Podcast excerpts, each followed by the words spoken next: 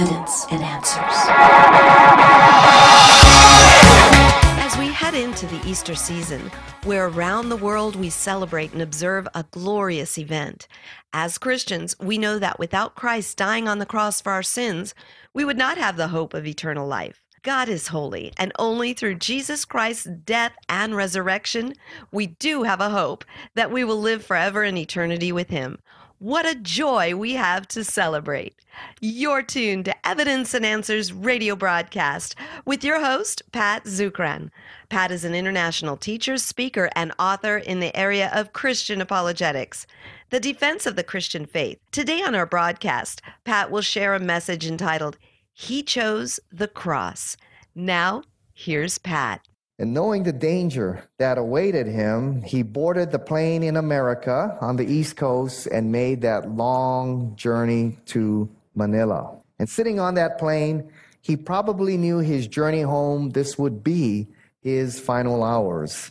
But unwaveringly, he chose to go back home to the Philippines. And upon landing, and I remember watching the video of the last moments of his life. I remember watching that video. Immediately, Filipino government soldiers entered the plane to escort him to a vehicle that was waiting at the bottom of the runway to take him off to prison. However, when he set foot on the runway, he was asked to kneel and they executed him right there on the runway. And I remember seeing that. Do any of you remember that?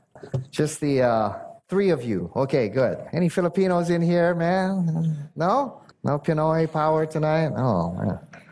Oh, we had Filipinos here. No? Hey, all right, be proud, man. Come on. But, you know, I remember and how it felt that day, just the horror of seeing his body lying on the runway, you know, the anger of injustice, but also the despair as the hope of a nation for freedom seem to have come to an end. And those are the very emotions the disciples of Jesus felt. And perhaps you feel as you start reading of the illegal arrest of Jesus here in John 18, the hopes of a nation that their Messiah has finally come. Sin and death will be defeated, and the kingdom of God would be coming because the king has now arrived. But now he is going to be arrested and taken away to be crucified. And you know, Aquino's choice to return is similar to the choice Jesus made to leave the safety of Jerusalem and go to the outskirts of the city to the isolated garden there to meet his enemies, knowing exactly what his fate was going to be. The life application we learn is this that men will always continue to plot and scheme to thwart the plans of God. But God's plans are never thwarted. What may seem a tragedy, God can use because He's always in control to bring about His purpose. As dark as the night may seem, God is working, using those situations in a way sometimes only He he'll understand, and, and some of his only way will understand maybe many years later to bring about his purpose. Here, Jesus was still in charge, choosing the place, then, secondly, choosing to meet his enemy instead of running. Jesus chose to meet his enemies here. Reads in verse 4 Then Jesus, knowing all that would happen to him, came forward and said to them, Whom do you seek? And they answered, Jesus of Nazareth. Jesus said to them, I am he. Judas, who had betrayed him, was standing with them. And when Jesus said to them, I am he, they drew back and fell to the ground. So he asked them again, Whom do you seek? And they said, Jesus of Nazareth. And Jesus answered, I told you, I am he. So if you seek me, let these men go. This was to fulfill the word that he had spoken of those whom you gave me. I have lost none. Verse 4 says, Jesus knew everything that was going to happen to him. Being God incarnate, being God in the flesh, he knew exactly what was to take place. Nothing that was happening was not out of his control. So far from being a helpless victim, Jesus knew exactly what was going to occur. And instead of retreating in fear or trying to run, Jesus actually, the text says, stepped forward and met them and asked, Who are you looking for? And it says in verse 5 Judas was standing there with him. It must have broke the heart of Jesus to see his friend there leading the mob to betray him and take him to prison. I talked to a friend just recently who was being, you know, taken to court and sued by his ex-wife. And he said, when I got into the courtroom, we were ready for a battle, but when I saw her, my heart just broke and I couldn't take another step. Here's someone I loved and spent years with. I wish he'd, she'd return home, but instead she was there to lay a lawsuit on me. And my heart just broke. I couldn't walk into that courtroom seeing her there. And that's how Jesus must have felt seeing Judas there leading this mob to come and arrest Jesus. Yet, despite his broken heart and fear of seeing the mob, Jesus approached them and he said, Who are you looking for? And they said, Jesus of Nazareth. And it says here, Jesus responded, says, I am he. And when he identifies himself, it says, The men fell to the ground. Right? Now, the in the NIV it says I am he, but the Greek literally reads I am. Ego eimi. Okay? And he said, I am, and they fell to the ground. Now, what happened here? Well, some people believe that Jesus was repeating the words from Exodus chapter 3, okay, when Moses asked God, what is your name? And God said, I am. And so some commentators feel when Jesus said, ego eimi, or I am, they knew what he was claiming, and those powerful words is what caused them to fall back. I don't particularly take that position, but that's a fine position to take. The reason I don't take that position is because in John chapter 8, he said the same thing, right? They said, Who are you that you have authority over the law and all these things? Are you greater than our father Abraham? And Jesus said, Before Abraham was born, I am, ego eimi. Okay, and they didn't fall back. So I don't think that's what was happening there. I think what happened was this. I think the soldiers came out secretly at night to make this illegal arrest, and they thought they would be looking for a fleeing peasant running away. But instead, they were met by a commanding figure who, instead of running away, came to meet them and speaks to them with authority as they had never seen before. So the combination of Jesus' boldness, commanding presence, and statement produced a moment of terror, and the soldiers stepped back in fear or in awe. And when Jesus unexpectedly advanced, those soldiers in the front, you know, stepped back.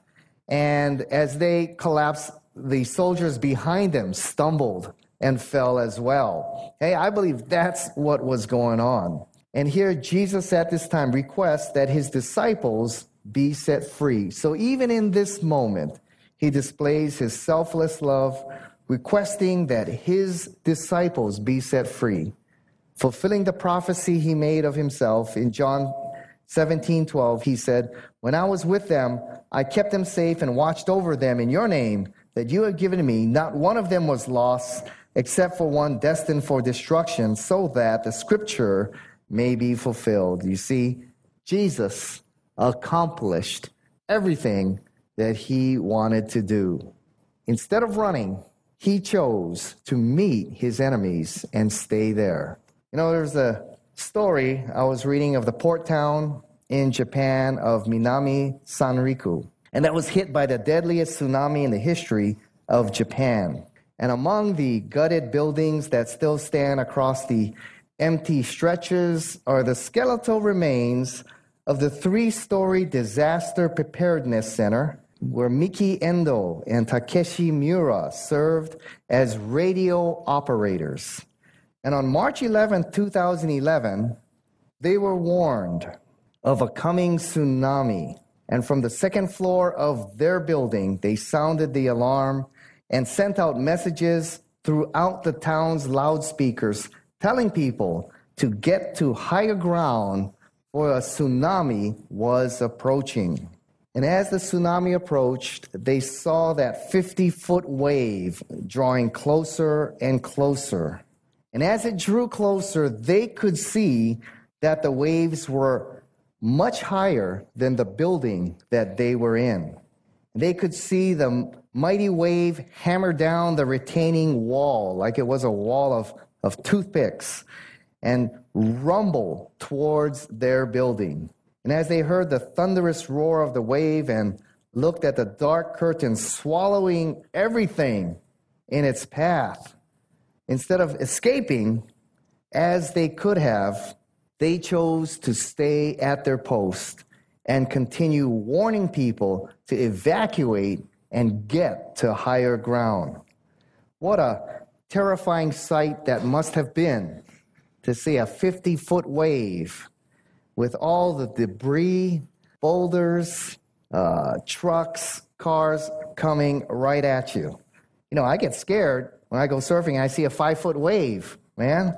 Know, I remember going into one, it was coming down on me and took me under. That was the scariest thing in the world. Wow, imagine a 50 foot wave coming at you, flinging all this debris in front of you here, the terror in their eyes and the pounding in their hearts that these two must have had as they saw this monster wave coming at them must have just been frightening and excruciating. But they chose to stay.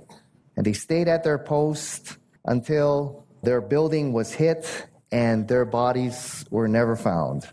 They continued to air the warning until their building was hit, and then their voices were heard no more. And to this day, their bodies have not been found, probably blown out to sea. There's no telling the hundreds of lives they saved because they chose to remain at their post. It's just like Jesus Christ, who could have taken off, who could have run. We know him being the divine Son of God could have made some kind of escape, but instead he chose to stay eh, and face his enemies place himself in their hands, knowing full well what was about to take place. And you see, God's plans are not thwarted, even when it seems evil has triumphed. Therefore, we can and must trust God, even in the darkest of moments. You know, in Psalm 10, the psalmist struggles and asks, God, where are you? Why are you hiding? Why are you silent while the evil prosper and the righteous suffer? That's a struggle that we all go through. But in the end, the psalmist says, I don't understand, but I trust you anyway. And that's where we need to be as disciples of Christ, even in those dark moments, to trust God, to obey Him, to face even our greatest fears with Him, knowing He's in control, He is with us. And somehow, somehow, He's working all things to fulfill His purpose. Jesus chose to meet his enemies. Jesus chose the place to meet them. And finally, Jesus chose to submit and give himself to his enemies. It says here, this was to fill the word he had spoken of. Of those whom you gave to me, I have lost not one. Then Simon Peter, having a sword, drew it and struck the high priest's servant and cut off his right ear. The servant's name was Malchus. So Jesus said to Peter, Put your sword into its sheath. Shall I not drink the cup that the Father has given me. So the band of soldiers and their captain and the officers of the Jews arrested Jesus and bound him. First, they led him to Annas, for he was the father in law of Caiaphas, who was the high priest that year. And it was Caiaphas who had advised the Jews that it would be expedient that one man should die for the people. So Jesus had just secured the release of his disciples, but then here comes Peter, and he foolishly pulls out his sword and strikes off the ear of the temple servant named Malchus.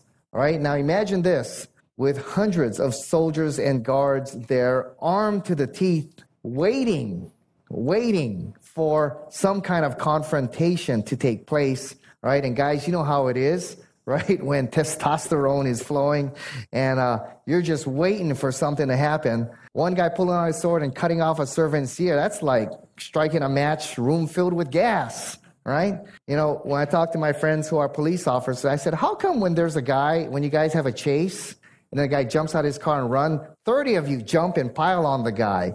You know, you only need one or two. I mean, there's like 30 guys jumping on him. And he goes, Man, we're filled with testosterone and adrenaline. We're looking to get some action, man. Well, that's what it was like this. I mean, they're, they're waiting for a confrontation, and Peter strikes off the ear of this temple guard. Okay, so you can imagine they're ready to go. And suddenly, Jesus, being in charge of the whole thing, takes charge right away. What could have been, okay, death for his disciples he orders Peter to put his sword back. And according to Luke chapter 22, we know what happens. He takes the ear of the servant, puts it back on the servant, and heals the servant, thus calming the mob instantly. In Matthew 26, Jesus tells Peter, Don't you know that I can call down more than 12 legions of angels? A legion is 6,000 soldiers. He said, Man, I can call 72,000 angels down here and we could be set free. But the only reason that this crowd could lead Jesus away was because it was the will of his Father and of the Son. Jesus acted in such a way as to stop a massacre and secure the release of his disciples, turn himself over to the Jewish ruling council. But in all this, he was in complete control. He remained Lord always, submitting perfectly to the will of the Father, even though it was going to a place he did not want to go. You know, that's what it means to be a disciple of Christ sometimes. It means obeying God, obeying his commands, even if it takes us to places we don't want to go. You know, in 1989, uh, there's a story of George Attlee, a missionary with the Central African Mission. He was there in Central Africa and he had worked there for many years trying to befriend a band of hostile tribesmen. But one day he landed there and he was surrounded by nearly three dozen hostile tribesmen. And Atlee was prepared. He had a pistol and a fully loaded 10 chamber Winchester rifle to defend himself. But they had come with spears pointed and he knew that this confrontation was not going to end well. And in just a few moments, he had to make a critical choice. He could choose to shoot his attackers and rescue himself, but that would run the risk of negating his work as a Christian missionary and set years back for other missionaries the work of trying to reach these people for Christ or he could not defend himself and he would be killed. Well, we don't know how things happened, but when his body was found a couple weeks later downstream, it is evident that he had chosen not to defend himself. For nearby, they found his rifle and his pistol. All chambers were fully loaded, and he had made the supreme sacrifice motivated by his devotion to Christ, instead of defending himself, which he could have easily done, he chose the path to obey God, to sacrifice, and he met his death. But it wasn't in vain, for just a few years later, that entire tribe remembered George. And when missionaries came again, this time, because of his sacrifice, they wondered why are these men coming back after we killed one of theirs. They listened to these men as they shared the gospel, and that entire tribe came to Christ. And as Jesus submitted to the will of his Father perfectly, and it took him to a place he did not want to go, discipleship means complete submission to the will of God, even if that means going to places where we would not choose to go on our own. Maybe you're in a really tough marriage, but God wants you to stay in it, work things through. Well, the easy way, go out, find someone else, right? Perhaps God is calling you to stay in it and work through it. A choice you probably wouldn't make on your own, but you know that's God's will for you. Perhaps you're in a job and man, you want to get out of that job and go to more greener pastures. But perhaps you have key relationships there and God wants you there for a few more years, okay, until your mission is accomplished and then he'll have you move on. Perhaps discipleship means forgiving someone who has really done you wrong.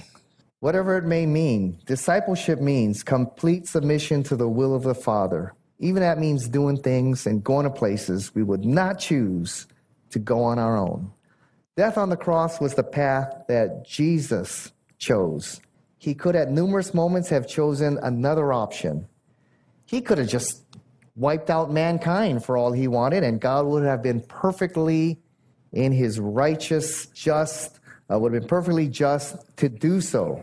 Or he could have left us in our sin and our condemned state, but instead, he chose the path of the cross for you and for me. You know, on a radio show, I was asked by an atheist, and Thomas said, he said, I got a question for you. I said, sure. He goes, God know everything? I said, yeah. Past, present, future? Yeah. God know that uh, man would screw up and cause all this wickedness and evil, and that uh, he would have to die and all this to forgive our sin and get us to heaven? I said, Yep. So he said, Well, that seems kind of lame. Why God create man in the first place? And I said, God created man out of love, knowing that it would cost him everything to rescue us from sin and death. And knowing all of that, he chose to do so because he loved each one of us. And I said, Let me give you an illustration.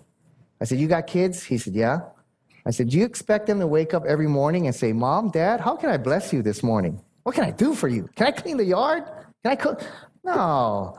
You know, there are times that uh, things may get really tough. I mean, there are going to be sleepless nights with children, nights of discipline. Kids may turn 18 and look at you and say, I hate everything about you. I'm out of here and I never want to see you again. Kid may fall terribly sick. You're going to have to donate an organ or something to save the kid's life. It may cost you everything.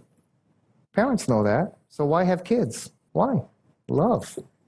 You and your wife love each other and, and want to share that love in a special way with someone in your image that you can love in a very special way that you can't love anyone else.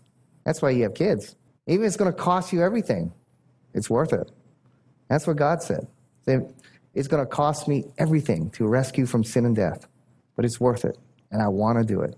And he did not hesitate, knowing all that it would cost him, to rescue you and me from eternal sin and death. And he did not hesitate to do it. And the gift of eternal life in Jesus Christ is there for you. God came seeking and looking for you. He knew what it would cost to rescue you from sin and death, and he gave everything he had to save you from eternal separation from him. If you don't know Jesus Christ as your Lord and Savior, you can have the gift of eternal life tonight from a God who gave it all to rescue you from sin and death. That's by trusting in his Son, Jesus Christ, as your one and only Lord and Savior, who died for your sin and arose from the dead. If you trust him tonight, place him as Lord of your life, then you can have everlasting life with God through his Son, Jesus Christ. The Bible says, For God so loved the world, he gave everything, all that he had, his one and only Son, that whoever believes in him should never perish, but have everlasting life. The path of the cross was not the one Jesus wanted, but he chose the cross for you and for me. Let's pray together. Thank you, Lord, for choosing the cross. You could have been perfectly just in allowing us to die and be eternally separated from you, but you chose to die for us because of love, because of grace. And so I pray that if there are any here who have not experienced that tremendous love and grace you have to offer, that perhaps tonight or in days to come, they would give their lives to you. Or perhaps for some, it's the first time they've heard this message, that perhaps uh, the search would begin tonight. And for those of us who have been walking with you for years, may we come to a new understanding and appreciation of the choice you made for us. You didn't have to, but you chose the cross, and that was for us. We pray we'd come to a greater appreciation of that tonight. In Jesus' name, amen.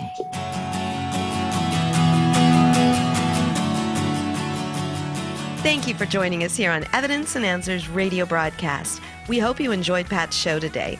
If you would like Pat to speak at your church or Bible study, or perhaps hold an apologetics conference, give him a call at 483 0586 or you may contact him through our Evidence and Answers website, That's evidenceandanswers.org.